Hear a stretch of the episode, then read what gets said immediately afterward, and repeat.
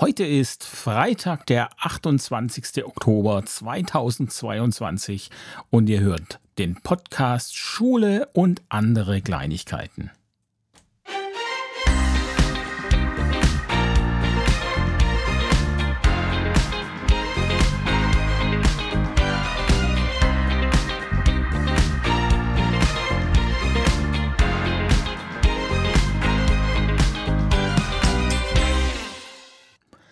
Ich habe Feedback bekommen. Ist es denn zu glauben? Nein, ist es nicht. Aber ja, es war so.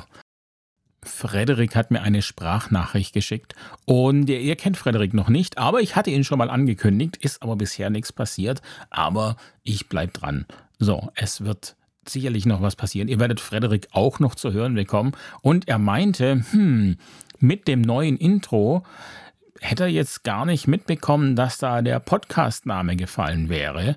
Und jetzt weiß man ja eigentlich gar nicht, was man hört. Und natürlich, da hat er nicht ganz unrecht. Ich habe den Podcastnamen nicht genannt. Ähm, was ich mit dieser Folge geändert habe. Also all diejenigen, die aus Versehen reingeschaltet haben und nicht wussten, dass sie mich hören, jetzt wisst ihr's. Also jetzt gäbe es noch die Gelegenheit umzuschalten. Ich warte einfach ganz kurz, dann könnt ihr äh, äh, kurz wechseln, woanders hin. Okay. Dann würde ich sagen, dann fangen wir jetzt, der, der, der harte Kern, der fängt jetzt an. Äh, der, jetzt geht's los, sozusagen. Ähm, und ich habe eine ne äh, ganz kurze Nachricht. Wir hatten eine Steuergruppensitzung, möchte da jetzt nicht zu viel erzählen, kann ich auch gar nicht, weil ich eine Dreiviertelstunde zu spät kam, was mir, auch wenn ich jetzt lache, ähm, mega unangenehm ist sowas. Tatsächlich, ich, ich, sowas kann ich gar nicht leiden. Also ich komme da in mein, in mein Klassenzimmer rein, da äh, hat es stattgefunden und dann sitzen da alle und anhand anhand der Art, wie die da saßen, war dann auch klar, die müssen da schon eine, eine Weile länger sitzen. Und tatsächlich eine Dreiviertelstunde. Mm, da ich es ähm, nicht geschnallt habe. In Webuntis ähm, war das für den Nachmittagsunterricht eingetragen. Und ähm, es, es wurde zwar tatsächlich über den Chat angekündigt, äh, aber das ging mir irgendwie komplett raus. Ich weiß auch nicht. Ja, da muss ich jetzt mit leben. Auf jeden Fall, das Interessante ähm, war, weil es ja natürlich auch gerade mein Thema ist, und zwar ähm, hatte ich das schon mal sogar als Thema, äh, Schulqualität, und dass Baden-Württemberg ja diesen Referenzrahmen zur Schulqualität gemacht hat. Ähm, war einige Folgen davor, müsst ihr zurückspulen. Und dieser Referenzrahmen, der soll nun umgesetzt werden, und zwar soll das beginnen im nächsten Schuljahr. Die Schulleiter müssen ab Februar auf Fortbildungen dazu und dann geht's im neuen Schuljahr los. Kein Problem, kriegen wir alles hin. Ist allerdings vielleicht auch ein bisschen abhängig davon, wie diese Fortbildungen für die Schulleiterinnen aussehen. Ähm, denn ich denke, eine, sagen wir es jetzt mal, eine Failing School, was natürlich der Worst Case ist, der wird sicherlich auch mit dem Referenzrahmen nicht äh, zurande kommen, da im Referenzrahmen ja nur drin steht, was gewünscht ist, aber nicht, wie man es erreicht. Und es natürlich wissen wir, was eigentlich gut ist. Aber wir wissen ja manchmal auch, dass wir das nicht schaffen. Wir wissen aber nicht, warum wir es nicht schaffen. Also das ist ja letztlich die, die Frage, wie kommen wir denn dahin, was in diesem Referenzrahmen drin steht.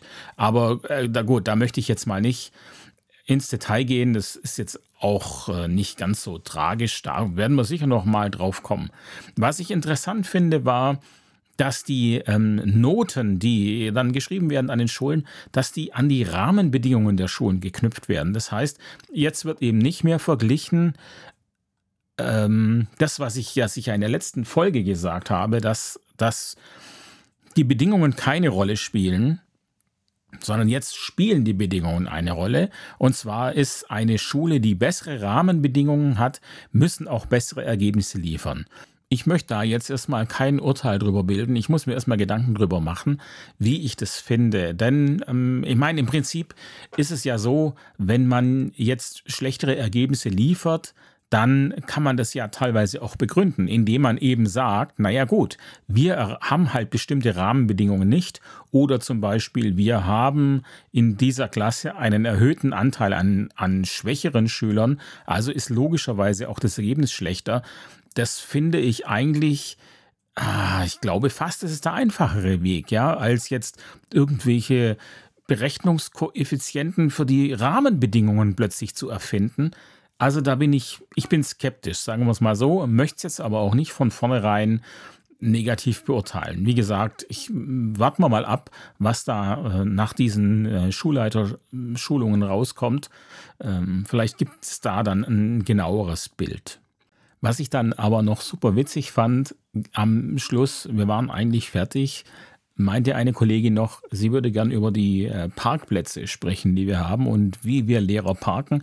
Und ich fand es deswegen lustig, weil ich das eigentlich in meiner letzten Podcast-Folge geplant hatte. Ich hatte da schon mir so ein bisschen Gedanken gemacht, was ich darüber sagen will, weil jetzt bin ich ähm, ein Jahr an dieser Schule und die Parksituation, die macht mich wahnsinnig, weil, ähm, also ihr müsst euch das so vorstellen, es gibt äh, einige Parkplätze, aber es gibt eine Reihe am Rand, die ist nicht eingezeichnet. Und unsere Parkplätze sind relativ schmal und es gibt eben diese eine Reihe, da gibt es keine eingezeichneten Parkplätze und auf denen können die Lehrer parken, wie sie wollen. Und was soll ich sagen, das machen die auch genauso.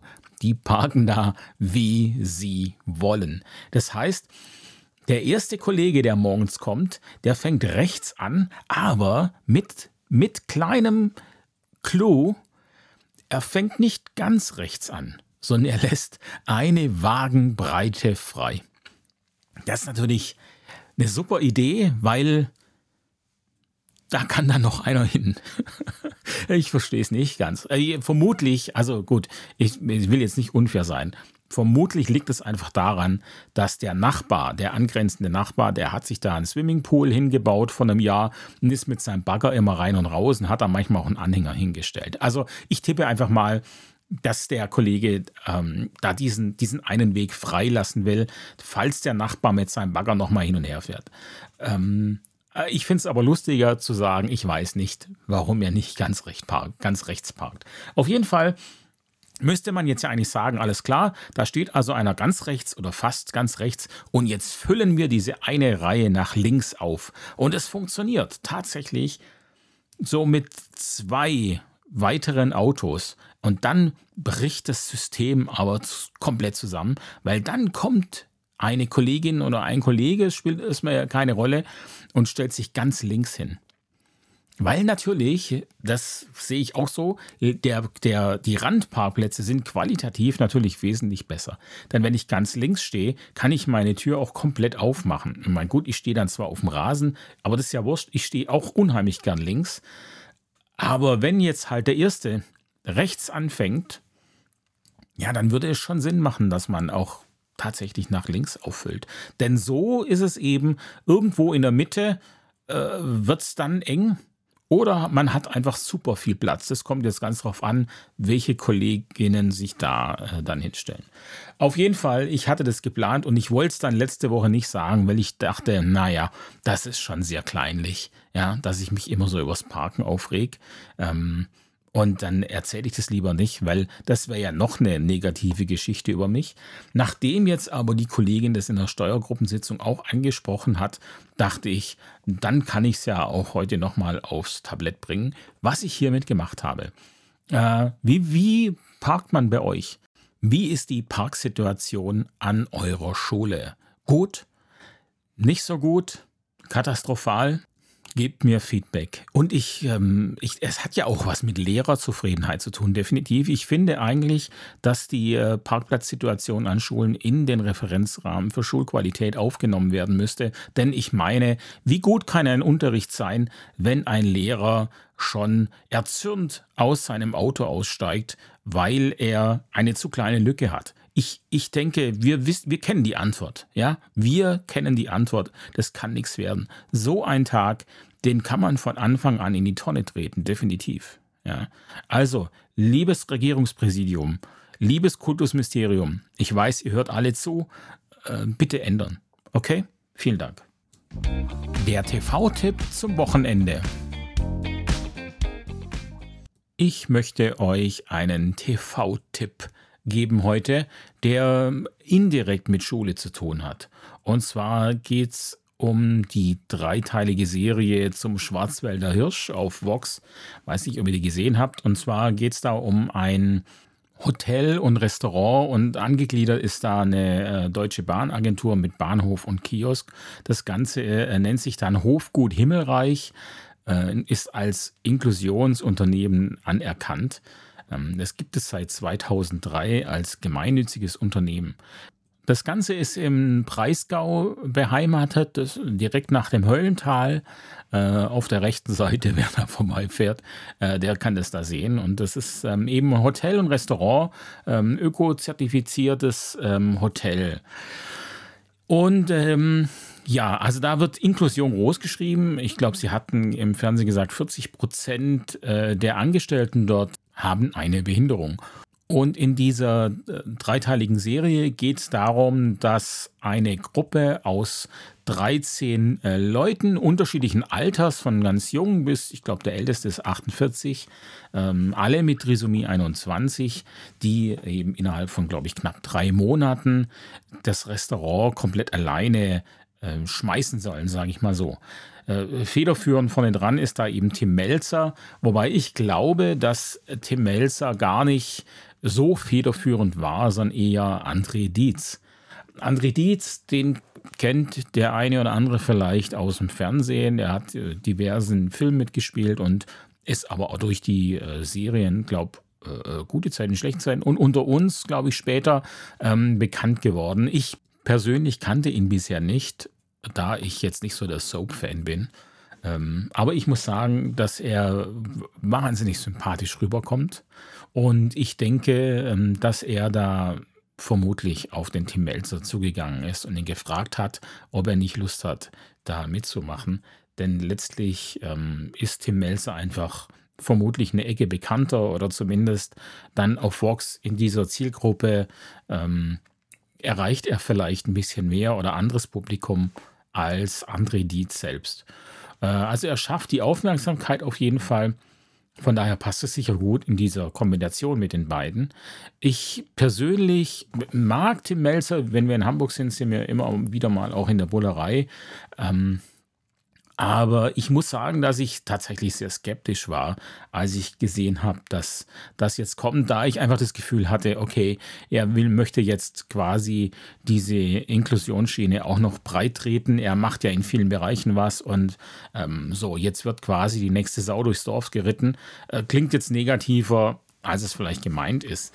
Aber ich war da sehr skeptisch. Und ich tatsächlich finde ich auch, wenn man so den Anfang anguckt, dass er da nicht so wirklich reinpasst mit seiner äh, Hamburger Art im Breisgau und zwischen diesen Menschen, hm, habe ich den Eindruck, das passt nicht so richtig. Es ist dann aber sehr interessant zu sehen, hm, wie sich das Ganze entwickelt. Also auch schon in der ersten Folge ja, da vergehen, in der ersten Folge vergehen schon, glaube ich, 20, 20, 25 Tage, sowas um den Dreh rum. Ich glaube, Tim Melzer selbst hat die menschliche Komponente da komplett unterschätzt. Er sieht halt dieses Unternehmen, Restaurant und dieses Ziel, der sich, das er sich gesetzt hat. Und er weiß natürlich, Ziele muss man erreichen. Er ist, er ist ein ähm, Leistungsmensch, ähm, hatte ja, glaube ich, auch mal eine relativ lange Zeit Burnout und war eigentlich am Ende, ähm, da er einfach ja voller Energie ist und ähm, Sachen umsetzt einfach. Und ich glaube, er hat diese, diese menschliche Komponente mit diesen Menschen eben tatsächlich komplett unterschätzt. Äh, das ist es nicht so, dass er den Ton angibt. So ist es eben einfach nicht. Es, es läuft nicht, dass er sagt, jetzt wird es gemacht, sondern er kann eigentlich nur reagieren. Er kann nur eingehen auf die Menschen, die er da vor sich hat. Die bestimmen das Tempo, nicht er. Die bestimmen, was passiert. Das fällt ihm teilweise sichtlich schwer, aber ich finde, dass er die Situation eigentlich ganz gut meistert. Also er, er gibt sich da wirklich Mühe und er ist sehr nah dran an den Leuten und ähm, begegnet ihnen auch auf Augenhöhe, was ich tatsächlich einfach sehr äh, schön finde. Ich habe vorhin noch eine Sache vergessen zu ähm, André Dietz zu sagen und äh, woher seine Motivation kommt, weil ich ja äh, gesagt habe, dass er vermutlich der da federführend ist. Und ähm, es liegt eben daran, dass äh, seine Tochter äh, ne, ebenfalls eine Behinderung hat und er sich da relativ viel mit beschäftigt. Er hat da auch ein Buch drüber geschrieben, über, über seine Familie. Und ähm, ich denke, er engagiert sich da sehr für dieses Thema und deswegen ist es eigentlich toll. Ähm, und der, das ändert einfach auch den Hintergrund der Serie komplett, finde ich. Es geht nicht mehr um es geht nicht um Tim Melzer. Es geht nicht darum, finde ich, ob diese Menschen da jetzt diesen Laden schmeißen können allein. Darum geht es gar nicht. Ich finde, es geht vielmehr darum, um den Weg, den die alle gemeinsam gehen. Mit die alle meine ich jetzt nicht nur die 13 ähm, Jugendlichen und Erwachsenen, sondern eben auch die Betreuer, die da mitgehen. Ähm, die, das Kamerateam sicherlich auch und auch ein Tim Melzer und ein André Dietz. Es ist ein Prozess, den alle durchmachen. Jeder kommt da auf unterschiedliche Art und Weise an seine Grenzen und, und an Hürden und muss versuchen, diese zu bewältigen oder muss es vielleicht halt auch nicht versuchen. Aber ähm, das ist einfach unheimlich spannend zu betrachten, wie die ganzen Menschen miteinander umgehen, wie sie die Gespräche, die geführt werden, ähm, wie sich ein Problem vielleicht plötzlich in Luft auflöst. Und es ist so ergreifend, finde ich tatsächlich, das zu sehen. Also ja, mich hat es tatsächlich sehr berührt, ähm, das Ganze so zu sehen. Vielleicht, weil ich äh, die Parallelen zur Schule sehe, wie verzweifelt Kinder sein können. Und bei den ähm, Jugendlichen und Erwachsenen, die da sind, mit, mit Trisomie 21, es ist einfach so, dass die diesen, ja, dieses Über-Ich, das wir so in uns drin haben, dieses, diese ständige Kontrolle, die wir haben. Wir dürfen das nicht sagen, wir dürfen so nicht sein, da könnte man sich blamieren. Äh, wir haben ja immer den Deckel drauf auf uns. Äh, in der Gesellschaft verhält man sich so und so und bitte nicht zu emotional sein und so weiter. Ähm, und äh, ich finde, das, das haben die Menschen da einfach nicht. Wenn die sich freuen, dann freuen die sich. Und wenn die traurig sind, dann weinen die. Es ist einfach so pur und es ist so echt und nicht verstellt. Es ist einfach schön zu sehen. Deswegen kann ich das eigentlich nur empfehlen. Ähm, schaut es euch an. Ihr werdet sicherlich auch Parallelen finden zur Schule. Ich finde, es spielt überhaupt keine Rolle, dass diese Menschen dort eine Behinderung haben, sondern es ist einfach so, dass wir alle ähm, zu kämpfen haben mit bestimmten Dingen, egal auf welchem Level wir sind. Wir haben immer unsere Schwierigkeiten und das sehe ich eben auch bei unseren Schülern, das sehe ich auch bei mir. Und es geht darum, was wir daraus machen und wie wir, wie wir damit umgehen. Und es ist so äh, verrückt, einfach zu sehen, ja, ich möchte jetzt da nicht zu viel äh, ins Detail gehen und von der, von, von der Serie erzählen. Ihr sollt euch auch ein eigenes Bild machen, aber nur dieses eine Beispiel. Es gab diese eine äh, Person da drin, die eben eigentlich sehr verschlossen war und sehr in sich gekehrt war. Und es ist einfach, ähm, irgendwann ist der Knoten geplatzt bei einer, bei einer Aufgabe, die dieser Person eben einfach sehr lag und sie hat dann natürlich auch Lob bekommen, weil sie das gut gemacht hat. Und es hat einfach das komplette Wesen dieses Menschen verändert. Und das, das geht von jetzt auf nachher. Und niemand kann ahnen, dass jetzt, dass das jetzt passiert. Und deswegen glaube ich eben, müssen wir in der Schule einfach geduldig sein. Ich glaube, das ist der springende Punkt, dass wir geduldig sind, denn irgendwann platzt der Knoten vielleicht. Und je ungeduldiger wir werden, umso weniger wird er platzen. Denn wir bauen Druck auf, wenn wir ungeduldig sind. Allein der Tonfall, den wir manchmal an uns haben, äh, das merke ich ja an mir. Ich kann jetzt, ich spreche nicht für euch, aber vermutlich sind wir uns alle ein bisschen ähnlich. Man ist manchmal einfach ungeduldig und äh, ich glaube, damit erreichen wir wir einfach nicht das, was wir erreichen wollen. Ganz im Gegenteil. Und dann das ist eben auch das, was man in der, in der Sendung sieht. Tim Melzer, der ja sehr pushy ist, sei jetzt mal, und sagt, so läuft, so läuft, so läuft's, das funktioniert dann nicht. Er bestimmt nicht das Tempo er kann eigentlich eben nur reagieren auf das, was da passiert. Und ähm, so ist es bei uns in der Schule auch. Wir würden gern das Tempo bestimmen. Aber jetzt mal ganz ehrlich, die Schülerinnen bestimmen das Tempo. Die bestimmen, wie schnell sie lernen. Das liegt nicht immer in unserer Hand. Es ist mir klar, wir haben einen Stoff und wir haben Druck. Ähm, aber wir dürfen das einfach nicht vergessen. Ja, wir sind nicht diejenigen, die sagen, du musst jetzt innerhalb von vier Wochen das und das verstehen, weil so, so funktioniert Verstehen nicht. Und ich rede jetzt nicht von auswendig lernen oder, oder einfach Sachen wiedergeben können, sondern ich rede von Verstehen. Denn das ist doch eigentlich unser Ziel, oder? Dass äh, Sie nicht einfach Sachen auswendig lernen. Das funktioniert natürlich eher mit Zeit. Da kann ich eher sagen, du hast eine Woche Zeit, dann musst du dir, äh, musst du das sagen können. Aber mir wäre jetzt als Lehrer ehrlich gesagt wichtiger, dass Sie es verstanden haben. Und wenn Sie dafür dann eben zwei Wochen brauchen, dann ist das, was übrig bleibt, trotzdem äh, gehaltvoller, als was Sie nach einer Woche einfach nur wiedergeben können.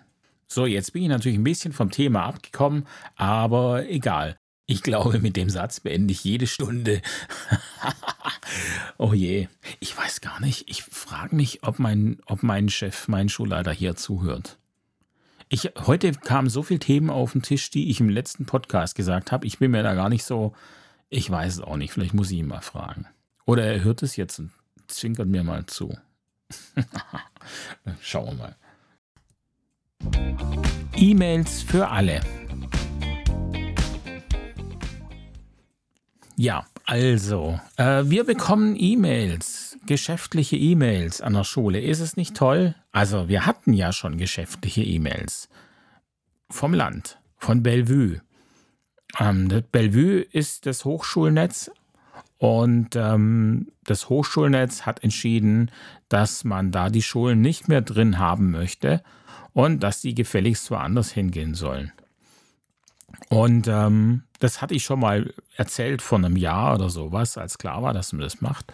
Und jetzt ist es eben tatsächlich soweit. Also wir werden da jetzt rausgeschmissen. Alle Schulen werden da rausgeworfen, die da drin sind. Das heißt, der Webspace wird gekündigt und die E-Mails werden gekündigt. Also unser Arbeitgeber hat uns keine E-Mails mehr und auch kein Webspace. Also diese E-Mails, diese geschäftlichen E-Mails, in denen wir Dateien austauschen und äh, uns unterhalten, vielleicht mit Eltern oder auch untereinander über, ähm, über Schülerinnen, das wird jetzt nicht mehr vom Land gestellt. Und das Land sagt, ähm, ja, also wir wissen, äh, ihr müsst woanders hin und wir, wir wissen auch, was es da so gibt, aber wir können euch da leider nichts sagen. Denn das hat ja mit Wettbewerbsrecht zu tun und so. Und das Land kann jetzt nicht sagen, geht dahin. Ist es nicht unglaublich? Also, da kann unser Land ja nichts dafür. Das ist einfach Deutsch. Das ist deutsches Gesetz. So, so ist es halt. Oder vielleicht sogar Europa, ich weiß es gar nicht. Wir müssen ja auch europaweit ausschreiben. Ähm, gut, da lehne ich mich jetzt da mal nicht so weit aus dem Fenster. Aber allein die Tatsache, dass man äh, den Lehrern die E-Mails wegnimmt und sagt, so, und jetzt kümmert euch selber drum, ist doch, also mein, wie dumm kann es denn eigentlich überhaupt sein?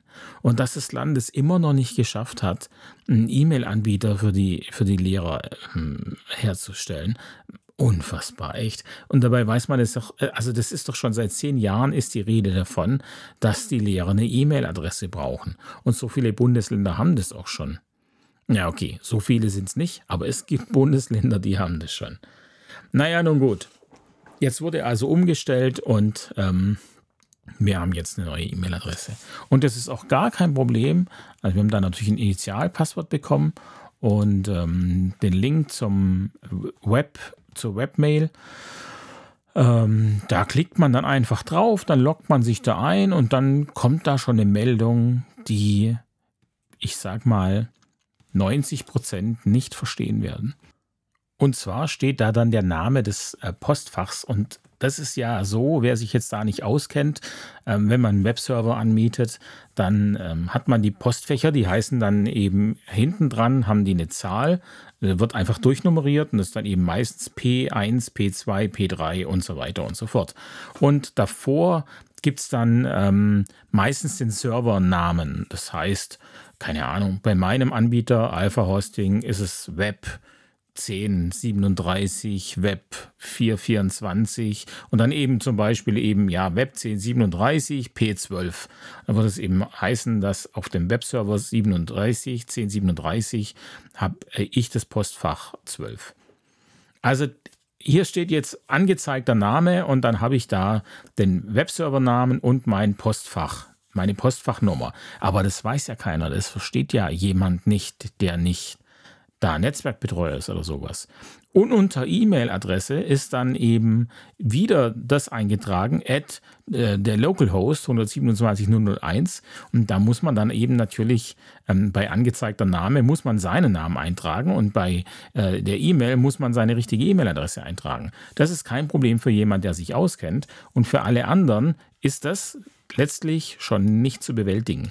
Eine Anleitung haben wir, glaube ich, nicht bekommen. Und jetzt kommt aber das Tollste an der Geschichte und das ist typisch Marquardt. Ähm, ich habe natürlich dann sofort das Initialpasswort geändert. Man braucht inzwischen ein, ein zwölf Zeichen langes Passwort. Also habe ich mir das ähm, vom iPhone, das vorgeschlagene genommen, aber offensichtlich, und habe das natürlich auch dann im Schlüsselbund gespeichert beim iPhone, aber offensichtlich ist da irgendwas schiefgegangen, denn ich stehe jetzt vor meinem Account und komme nicht mehr rein. So, ist es nicht super? Der Netzwerkadmin kommt nicht mehr rein. Das ist doch cool. Da kann man, da können alle dann schön drüber lachen. Ja. Und das Passwort kann man natürlich nicht zurücksetzen, weil das kann nur der Admin. Hier, es gibt bei sowas keinen ähm, Passwort vergessen Button. Zumindest hier bei dem Webhoster gibt es es nicht. Aber bei meinem gibt es es auch nicht. Also das ist eigentlich schon normal, dass das dann der, der Admin macht. Das ist in dem Fall ja die Stadt, denke ich. Ich glaube nicht, dass wir ähm, da ein Admin-Passwort bekommen haben. Und von daher, ja, herzlichen Glückwunsch, liebe Stadt, denn ich werde garantiert nicht der Einzige sein, der da Probleme hat und dessen Passwort dann irgendwann zurückgesetzt werden muss. Die Klassenfahrt. Wie ihr ja wisst, steht die Klassenfahrt an in einer Woche. Wir haben jetzt ja Herbstferien hier in Baden-Württemberg und äh, am 7.11. geht es dann los. Und ich habe den Linienbus gebucht, da eben ein Reisebus halt ja, sehr viel teurer ist, ist ja klar. Und ähm, mit dem Linienbus fährt man eine Stunde. Jetzt ist das Problem aber natürlich, äh, wir dürfen keine Koffer mitnehmen oder halt äh, zweite Gepäcksachen, da der Bus nach ähm, Hausen im Tal heißt es. Das ist tatsächlich einfach nur ein klitzekleines Dorf, da fährt eine, äh, führt eine große Straße durch und das war es dann im Prinzip. Da fließt die Donau, es ist schön dort, aber ein bisschen tot. Mhm. Und ähm, ja, der Linienbus fährt da eine Stunde hin, also da braucht man eigentlich keinen Reisebus. Aber ohne Koffer wird es natürlich schwierig. Jetzt haben sich vereinzelt Eltern bereit erklärt zu fahren, aber die müssen natürlich auch arbeiten. Also das ist alles nicht ganz so einfach. Deswegen dachte ich, ich rufe jetzt nochmal eine, doch ein Busunternehmen an und frage mal nach. Ja, jetzt habe ich da heute die Antwort bekommen, dass die Fahrt dann 750 Euro kostet und das ist einfach zu viel. Wir haben zwar ähm, 20 Euro Buffer eingeplant, aber das, äh, da komme ich dann auf 540 äh, Euro, also mehr darf es eigentlich nicht kosten. Ja, jetzt mal schauen, ob die, ähm, ob die, äh, das Busunternehmen da noch runtergeht oder nicht. Ich bin gespannt.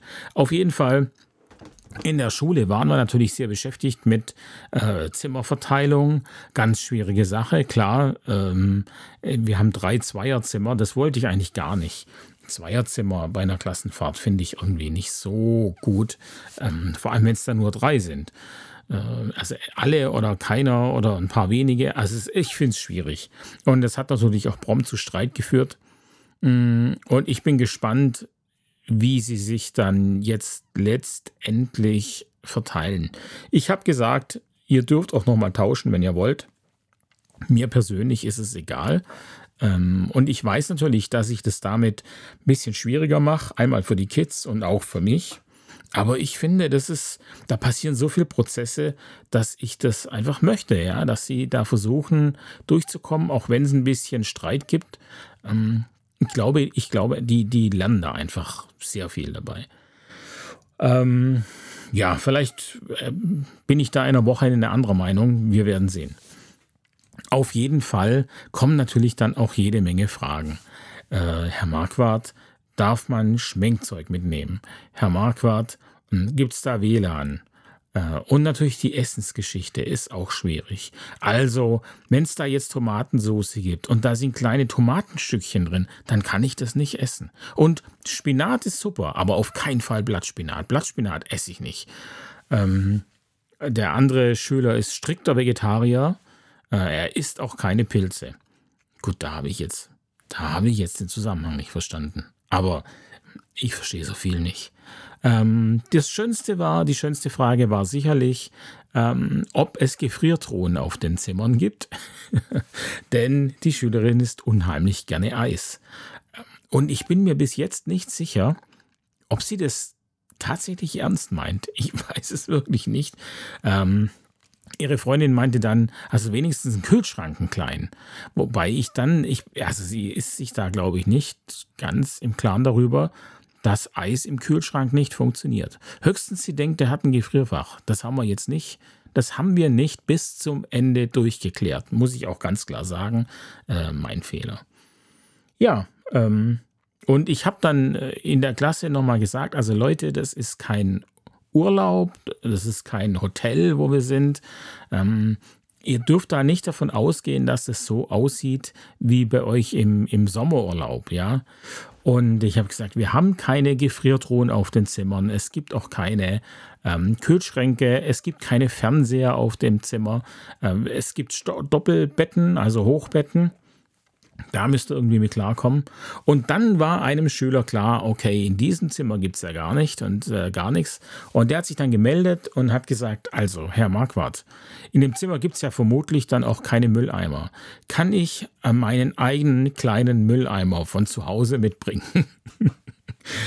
ähm, ja, das fand ich sehr nett. Das, äh, ich habe dann gesagt, nein, nein. Also Mülleimer, das ist ja Mindeststandard, auch in Deutschland. Und ähm, du brauchst keinen Mülleimer mitbringen. Aber ich weiß, der ist sehr skeptisch und ich habe ein bisschen Angst. Andererseits, da wir ja bisher die Kofferlösung noch nicht geklärt haben, haben die vielleicht eh nur einen Rucksack dabei mit ihren Schminksachen. Und das war es dann auch. Also ja, wir werden sehen. Ich halte euch auf dem Laufenden, wenn ich zurück bin, wie es dann gewesen ist. Vielleicht schieße ich auch mal das eine oder andere Bild von der Koffersituation und der Mülleimer-Situation und das gibt es dann auf Instagram. Überm Tellerrand. In der letzten Folge hatte ich euch ja von dem Instagram-Account Standard Lernen Grundschule erzählt, der sich so darüber aufgeregt hat, über die IQB-Studie und dass Bremen eben vermeintlich so schlecht abgeschnitten hat. Und da dachte ich, ach, eigentlich wäre es doch mal ganz interessant zu schauen, wie sehen eigentlich die Systeme in anderen Bundesländern aus. Was wir hier in Baden-Württemberg haben, weiß ich ja letztlich. Und äh, dann dachte ich, okay, dann gehe ich jetzt mal in den Norden und fange da in Bremen an ich würde natürlich auch Baden-Württemberg noch mal ein bisschen genauer erläutern. Ähm, ich glaube, die meisten Zuhörer kommen aus Nordrhein-Westfalen. Deswegen würde ich das vielleicht relativ spät dran nehmen. Mal gucken. Ähm, vielleicht fängt es dann auch irgendwann an, mich zu langweilen. Ich stelle fest, es ist eher alles dasselbe. Wir werden sehen. Ja, äh, fangen wir an in Bremen. Also ich war auf der Seite bildung.bremen.de und äh, die ist ja eigentlich ganz äh, easy peasy aufgebaut. Da lassen sich die Infos relativ schnell finden. Und so konnte ich feststellen, dass Bremen ein zweigliedriges Schulsystem hat. Nach Klasse 4 geht's los und es gibt entweder das Gymnasium oder die Oberschule. Vielleicht sollte ich noch dazwischen sagen, wenn ich jetzt irgendeinen Fehler äh, erzähle, dann bitte einfach melden. Aber ich versuche das so gut wie möglich zu machen. Wie immer. Ja, also wir haben Gymnasium und Oberschule und das Gymnasium bietet den erweitert, die erweiterte Bildungsreife an und zwar nach Klasse 10, aber auch den mittleren Schulabschluss äh, ebenfalls nach Klasse 10, soweit ich das hier in dieser Grafik erkennen kann. Und ähm, nach Klasse 12 kommt dann das Abitur. In der Oberschule ist es im Prinzip ähnlich. Äh, es dauert nur alles ein bisschen länger und zwar ist das Abitur erst am Ende dann von Klasse 13. Der, die erweiterte Berufsbildungsreife und der mittlere Schulabschluss sind allerdings ebenfalls Ende Klasse 10. Was es noch gibt, parallel dann ab Klasse 9, wenn ich das richtig sehe, äh, gibt es noch eine sogenannte Werkschule. Die geht dann bis zur 12. und bietet dann auch die erweiterte Berufsbildungsreife an. Und diese Werkschule, die ist eben oder die soll auf jeden Fall sehr prax praxisnah und lebensnah sein. Ähm, es gibt kleine Klassen, das heißt, es sollen nicht mehr als 16 Jugendliche gemeinsam in einer Klasse sein. Äh, fit werden für die Berufswelt ist hier noch ein Punkt. Das heißt, es gibt viel Zeit für Praktika. ähm, mindestens drei im Umfang von drei bis sechs Wochen. Also das ist im Prinzip das, was wir als Werkrealschule haben hier in Baden-Württemberg. Ähm, nur, dass unsere Werkrealschule eben schon in Klasse 5 anfängt, ähm, während es in Bremen so ist, dass man das eben später entscheiden kann, wenn man feststellt, okay, das klappt vielleicht doch nicht ganz mit dem mittleren ähm, Schulabschluss, dann wechselt man quasi auf die Werkschule und macht die Abschlüsse dort fertig. Klingt auf jeden Fall stimmig für mich, würde ich sagen. Wie es jetzt in der Praxis aussieht, weiß ich natürlich nicht. Da bräuchte man jetzt jemand aus Bremen, der dann sagt, ja, das klingt in der Theorie so, aber in der Realität sieht es so und so aus.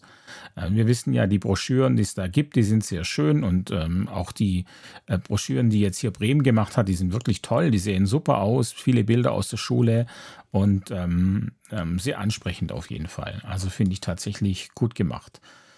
Ja, dann die ähm, Oberschule ist im Prinzip die äh, Realschule aus Baden-Württemberg, würde ich sagen. Die, das sieht sehr ähnlich aus, nur eben mit der Option, dass man hier das Gymnasium dann äh, anschließend noch machen kann.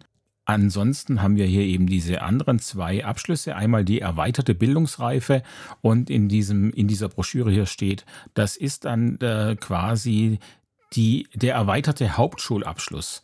So, also ich denke, das ist tatsächlich unsere Werk, unser Werkrealschulabschluss in Baden-Württemberg. Und dann gibt es parallel den mittleren Schulabschluss und das dürfte dann eben unserem Realschulabschluss entsprechen. Klar, das steht hier sogar so, entspricht dem Realschulabschluss in anderen Bundesländern.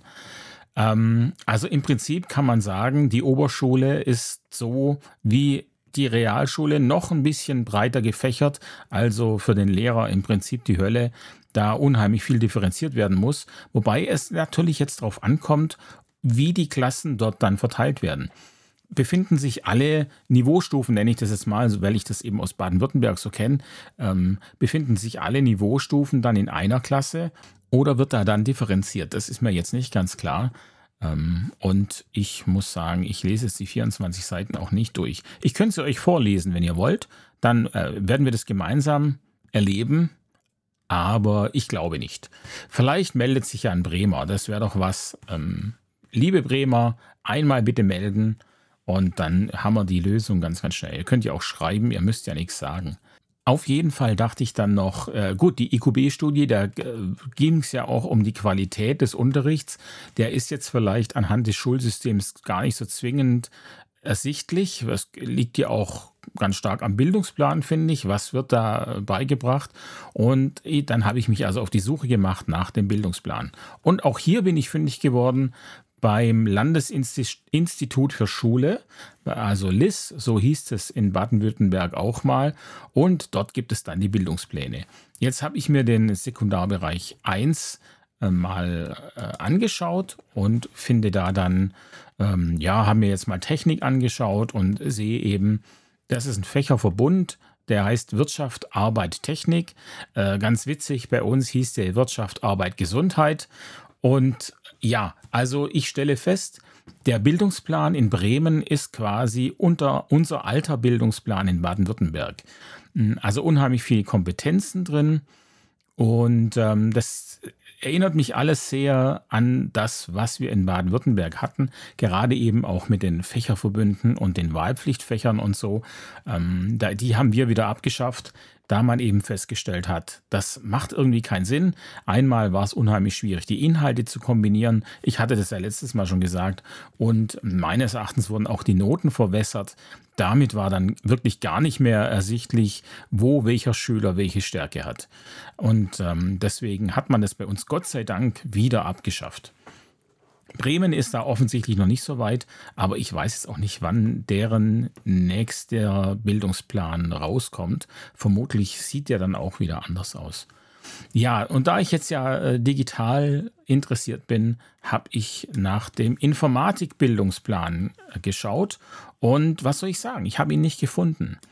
Also äh, gibt es hier nicht. Ich sehe Oberschule, dann haben wir Deutsch, Englisch, Englisch, Gesellschaft, Politik, Mathe, Naturwissenschaften, die ganzen Sprachen, Kunst, Musik, Sport, äh, den, Fächerverbund.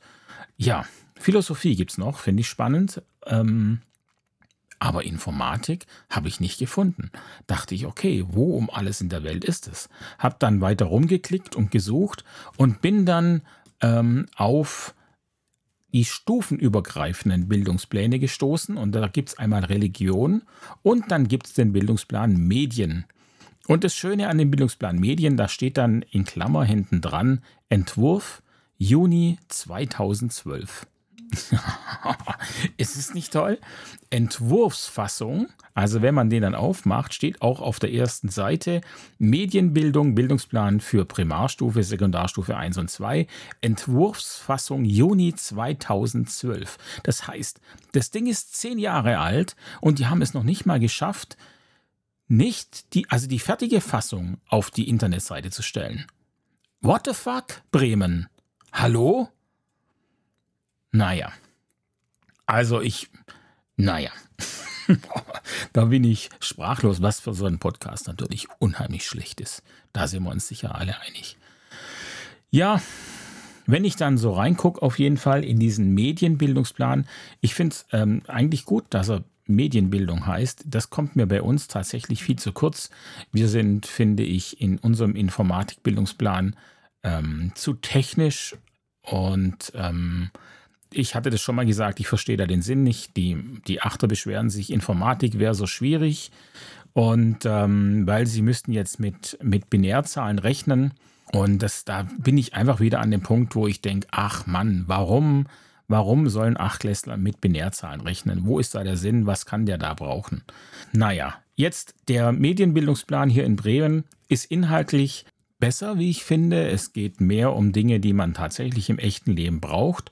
Und ähm, wenn ich mir den hier so durchgucke, dann stelle ich aber eben halt eines fest. Es gibt ja kein Fach Informatik. Es ist ja stufenübergreifend. Das heißt, diese Inhalte sollen in anderen Fächern äh, gemacht werden. Und die Fächer, die stehen hier auch tatsächlich.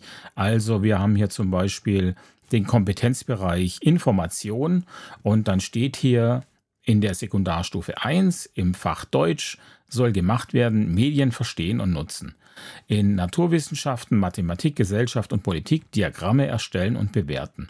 So. Und jetzt sind wir wieder an dem Punkt, das hatten wir nämlich in Baden-Württemberg auch so in unserem alten Bildungsplan. Und was soll ich sagen, es funktioniert absolut null. Das funktioniert gar nicht. Ähm, das kann nur funktionieren, wenn jede Klasse ihre eigenen Geräte hat. Aber in der Regel hat eine durchschnittlich große Schule von mit 250, 300 Schülern einen Informatikraum, vielleicht sogar zwei, das ist ja dann schon toll. Aber ich müsste dann ja für jedes Fach zu bestimmten Zeiten den Computerraum blockieren, damit die da reingehen können und eben äh, digitale Inhalte machen können. Das funktioniert nicht. Erstens macht es keinen Sinn, weil man nicht immer zu einer bestimmten Uhrzeit irgendwas Digitales machen kann. Das ist ja völlig dämlich. Und zweitens ähm, bräuchte man dann mindestens zwei, drei, vier Computerräume. Also also dieser Bildungsplan ist eindeutig sehr klar. Wir haben die Erfahrung gemacht, ein theoretisches Konstrukt, das in der Realität nicht funktioniert. Ähm, schon allein auch deswegen, das haben die hier besser gemacht in Bremen als wir in Baden-Württemberg. Hier stehen schon zumindest die Fächer drin. In Baden-Württemberg äh, stand nicht drin, welche Fächer welchen Inhalt machen sollen. Das heißt, damit äh, war dann auch klar, jeder dachte, der andere macht's.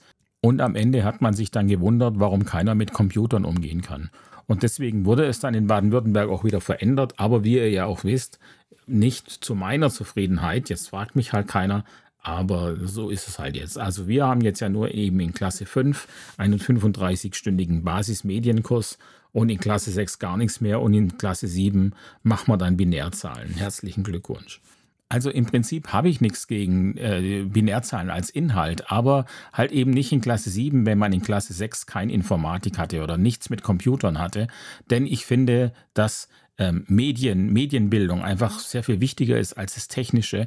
Und äh, dieses Technische kann ich dann später anbringen für die Leute, die da ähm, sich wirklich interessieren für die Thematik und die sagen, ich möchte was in die Richtung machen oder ähm, ich bin da schon relativ fit. Für die ist es dann genau richtig zu sagen, okay, wir gehen jetzt ein bisschen in die Tiefe, wir gucken uns Binärzahlen an, wir gucken uns Kryptographie an ähm, oder Netzwerktechnik. Da ist es toll, aber der, normal, der normale Mensch, der normale durchschnittliche Mensch muss sich nicht mit Netzwerktechnik auskennen. Das und ich finde das einfach nicht sinnvoll. Es gibt viel wichtigere Sachen, ähm, die viel näher an der Lebenswelt der Kinder dran sind. Äh, dieses Internet und was da alles passiert, äh, das ist so ergiebig. Nur ich fände das einfach sehr viel sinnvoller. Ganz abgesehen davon, äh, dass die Kinder vielleicht auch mal ein Dokument erstellen können sollten oder das irgendwo reinkopieren sollten, äh, das finde ich gehört natürlich auch dazu. Also einfach, ja, die lebensnahen Dinge. Aber jetzt wieder zurück zum eigentlichen Thema, das Schulsystem in Bremen und eben auch den Bildungsplan. Und was ich jetzt eben sehr interessant dran finde, ist, wenn die in der IQB-Studie nicht so schlecht abgeschnitten haben, sondern tatsächlich relativ gut, dann finde ich das super interessant, weil sie das ja mit einem älteren Bildungsplan hinbekommen haben als wir. Also ist jetzt die Frage bei uns, ist unser Bildungsplan, unser neuer Bildungsplan vielleicht doch gar nicht so gut wie unser alter? Oder haben wir irgendwas verändert an uns? Ähm, ist der Unterricht irgendwie schlechter geworden aus irgendeinem bestimmten Grund? Das wäre jetzt natürlich super spannend irgendwie herauszufinden, aber das werde ich heute nicht mehr schaffen. Ja, ich würde sagen, jetzt ist dann auch echt viel Zeit vergangen, ähm, dass ich so langsam Schluss mache. Äh, kleine Info noch, wir hatten heute tatsächlich unsere Technikkonferenz. Sie hat stattgefunden. Äh, es gibt sie doch, sie lebt. Es ist unfassbar. Und äh, wir sind alle glücklich. Vielleicht, ich weiß es nicht. Aber ich fand sie gut. Wir, äh, sie war konstruktiv. Wir haben viele Punkte angesprochen und wir haben auch viel auf den Weg gebracht, würde ich sagen. Jetzt liegt es nur an uns, das auch tatsächlich durchzuziehen und mitzunehmen und regelmäßig dran zu bleiben, wir haben schon ein paar Termine festgelegt. Ich bin gespannt. Mich würde es natürlich jetzt auch nicht wundern, wenn man dann feststellt, oh, da gibt es doch einen Termin oder da kann ich doch nicht. Ähm, oder dann ist halt doch vielleicht jemand krank. Man, da steckt man ja nicht drin. Aber ähm, das wäre jetzt einfach super wichtig, dass wir dranbleiben. Denn ähm, so macht es dann einfach das Arbeiten auch leichter und es macht aber auch viel mehr Spaß, finde ich, wenn das Ganze ein bisschen äh, strukturierter ist. Punkt 2 auf der Tagesordnung heute war übrigens noch, das muss ich noch sagen, die Sauberkeit im Technikraum und im Prinzip, so kenne ich das von allen Schulen, das ist immer Thema. Und ähm, eigentlich bin ich jemand, was heißt eigentlich? Ich bin jemand, dem ist die Sauberkeit wichtig und die Ordnung. Und ähm, ich gehe immer nach dem Unterricht nochmal durch und schaue, ob alles in Ordnung ist. Und ähm, dann war aber irgendwo klar heute, okay, nach meinem Unterricht ist es schmutzig, es ist Staub auf den Tischen. Oh, naja, also das wurmt mich natürlich, wenn es heißt, nach meinem Unterricht ist es schmutzig und die, äh, die Schränke wären durcheinander. Das sehe ich, das kann ich, das sehe ich absolut nicht so. Ich gehe durch, ich gucke mir die Schränke an. Ähm, ich bin der Meinung, nach meinem Unterricht sind die Schränke in Ordnung, weil mich nervt es ja auch, dass die Schränke durcheinander sind. Aber die Frage ist natürlich, wenn sich alle darüber aufregen, dass die Schränke durcheinander sind, Wer ist es denn dann, der die Schränke durcheinander bringt oder nicht guckt? Also letztlich vermutlich sind wir es alle, jedem geht mal was durch. Und ähm, ja, die Frage ist jetzt immer, wie, wie empfindlich oder wie sensibel ist da der nachfolgende Lehrer? Ja, ich bin gespannt. Die, die Staubgeschichte, es ist Staub auf dem Tisch. Naja, da muss ich halt einfach sagen, das ist wie wenn ich sage, äh, draußen äh, ist mir zu viel Gras auf der Wiese. Aber gut, ich sehe vielleicht Sachen auch anders oder sehe bestimmte Punkte, die für mich wichtiger sind als für jemand anderes. Und da müssen wir eben einfach schauen, dass jeder äh, zufrieden ist mit der ganzen Situation. Also heißt es, wenn einer sagt, da ist Staub, dann muss man halt als anderer Lehrer schauen, dass da nächstes Mal kein Staub mehr ist. So, bevor ich jetzt gleich wirklich Schluss mache, noch ganz kurz mein Highlight der Woche. Mein Highlight war dass ähm, ein Zehntklässler nach der Informatikstunde nach vorne gekommen ist und für sich vor mich hingestellt hat. Er ist einen ganzen Kopf größer als ich, aber gut, das sind eigentlich fast alle Zehner und Neuner und auch viele Achter. Aber okay. Es kommt ja auch ein bisschen auf die innere Größe an. So, und hinten, hinten raus noch einen rausgehauen. Sehr schön. Ja, also er hat sich dann auf jeden Fall, mich, vom, äh, auf jeden Fall vor mich hingestellt und hat gesagt, Dankeschön. Und ich war ähm, ebenso erfreut wie überrascht. Das hat mich tatsächlich sehr gewundert. Äh, habe ihn dann auch gefragt, warum. Äh, und er meinte, ja, ich wäre so nett und ähm, es würde einfach ähm, viel Spaß machen bei mir im Unterricht. Und das ist natürlich toll. Also das ist natürlich genau das, was man sich wünscht, dass die Kinder Spaß haben oder die Jugendlichen, denn äh, das ist ja eben meine, schon meine große Meinung, dass es mit ähm, Spaß auch leichter ist, dann ähm, was zu lernen. Von daher war das auf jeden Fall schön. Und ähm, ja, vielleicht lag es auch ein bisschen daran, ich habe den auch in Technik und der ist, ähm, ja, der hat echt Schwierigkeiten gerade mit dem Elektronikthema. Und ich hatte äh, dann, also er meinte mal zu mir, sein Vater wäre Elektrotechniker. Und da äh, habe ich gesagt, ja, dann soll er doch mit ihm üben, dann jetzt in den Ferien so ein bisschen. Woraufhin er eben meinte, naja, aber ich habe ja keine, ich habe die Materialien halt zu Hause nicht. Und ich habe dann zu ihm gesagt, ja, dann, dann mache ich dir ein Päckchen und ich gebe dir alles mit, was du brauchst, was wir jetzt im Unterricht gemacht haben. Und dann kannst du da zu Hause ein bisschen üben, wenn du tatsächlich willst. Äh, wo, da war er dann tatsächlich total geplättet. Also er, hat, er konnte das erst gar nicht glauben und ähm, hat es dann aber äh, das Angebot angenommen. Das heißt, ich habe ihm dann heute ein paar Sachen mitgegeben. Das ist für mich ja eine Kleinigkeit, es ist ja überhaupt kein Problem. Dann kriegt er halt vier Widerstände mit und äh, ein paar Kabel, das Steckbrett und jetzt kann er tatsächlich üben und er hat einen Fachmann zu Hause, der das äh, sehr wahrscheinlich auch noch eine ganze Ecke besser weiß als ich äh, fachlich. Von daher ist es einfach toll. Und ich denke, das ist ja auch das, was ich schon mal gesagt hatte. Diese Kleinigkeiten sind für andere dann vielleicht gar keine Kleinigkeit. Und wenn er diese Chance jetzt nutzt, dann ist es eine tolle Sache. Und vielleicht ist es auch das, dass es für ihn eben viel mehr ist als nur, dass er jetzt das Material bekommt. Vielleicht ist es auch einfach noch zusätzlich dieses, der Lehrer, ähm, ja, der vertraut mir einmal diese Sachen an und er traut mir aber auch zu, dass ich dann zu Hause lerne. Ähm, das macht ja auch was mit einem, ja. Man hätte ja auch sagen können, äh, hier, ähm, du, du lernst doch eh nicht. Du hast doch letztes Jahr auch nicht gelernt und deswegen kannst du es jetzt doch nicht. Aber ich denke einfach, äh, so etwas bringt einen nicht weiter. Und er weiß selber, dass er letztes Jahr zu wenig gemacht hat. Das brauche ich ihm nicht zu sagen, weil A ändert es nichts und B motiviert es ihn ja auch absolut gar nicht. Von daher, ähm, ja, denke ich, dass das ein guter Weg ist tatsächlich, den ich da gegangen bin. Und ähm, das hat mich unheimlich gefreut und hat mir auch den Tag da echt gerettet, muss ich sagen. Ein kurz zuvor habe ich noch einen Anschiss vom Chef bekommen und damit kann ich gar nicht so gut umgehen. Aber gut, das spielt jetzt auch keine Rolle. So, jetzt ist aber auch gut. Ähm, wir machen Schluss. Ich mache Schluss. Und ich wünsche euch ein äh, wunderschönes Wochenende. Wenn ihr aus Baden-Württemberg seid, wünsche ich euch wunderschöne Ferien und wir hören uns sicherlich demnächst wieder. Macht's gut, bye bye und tschüss.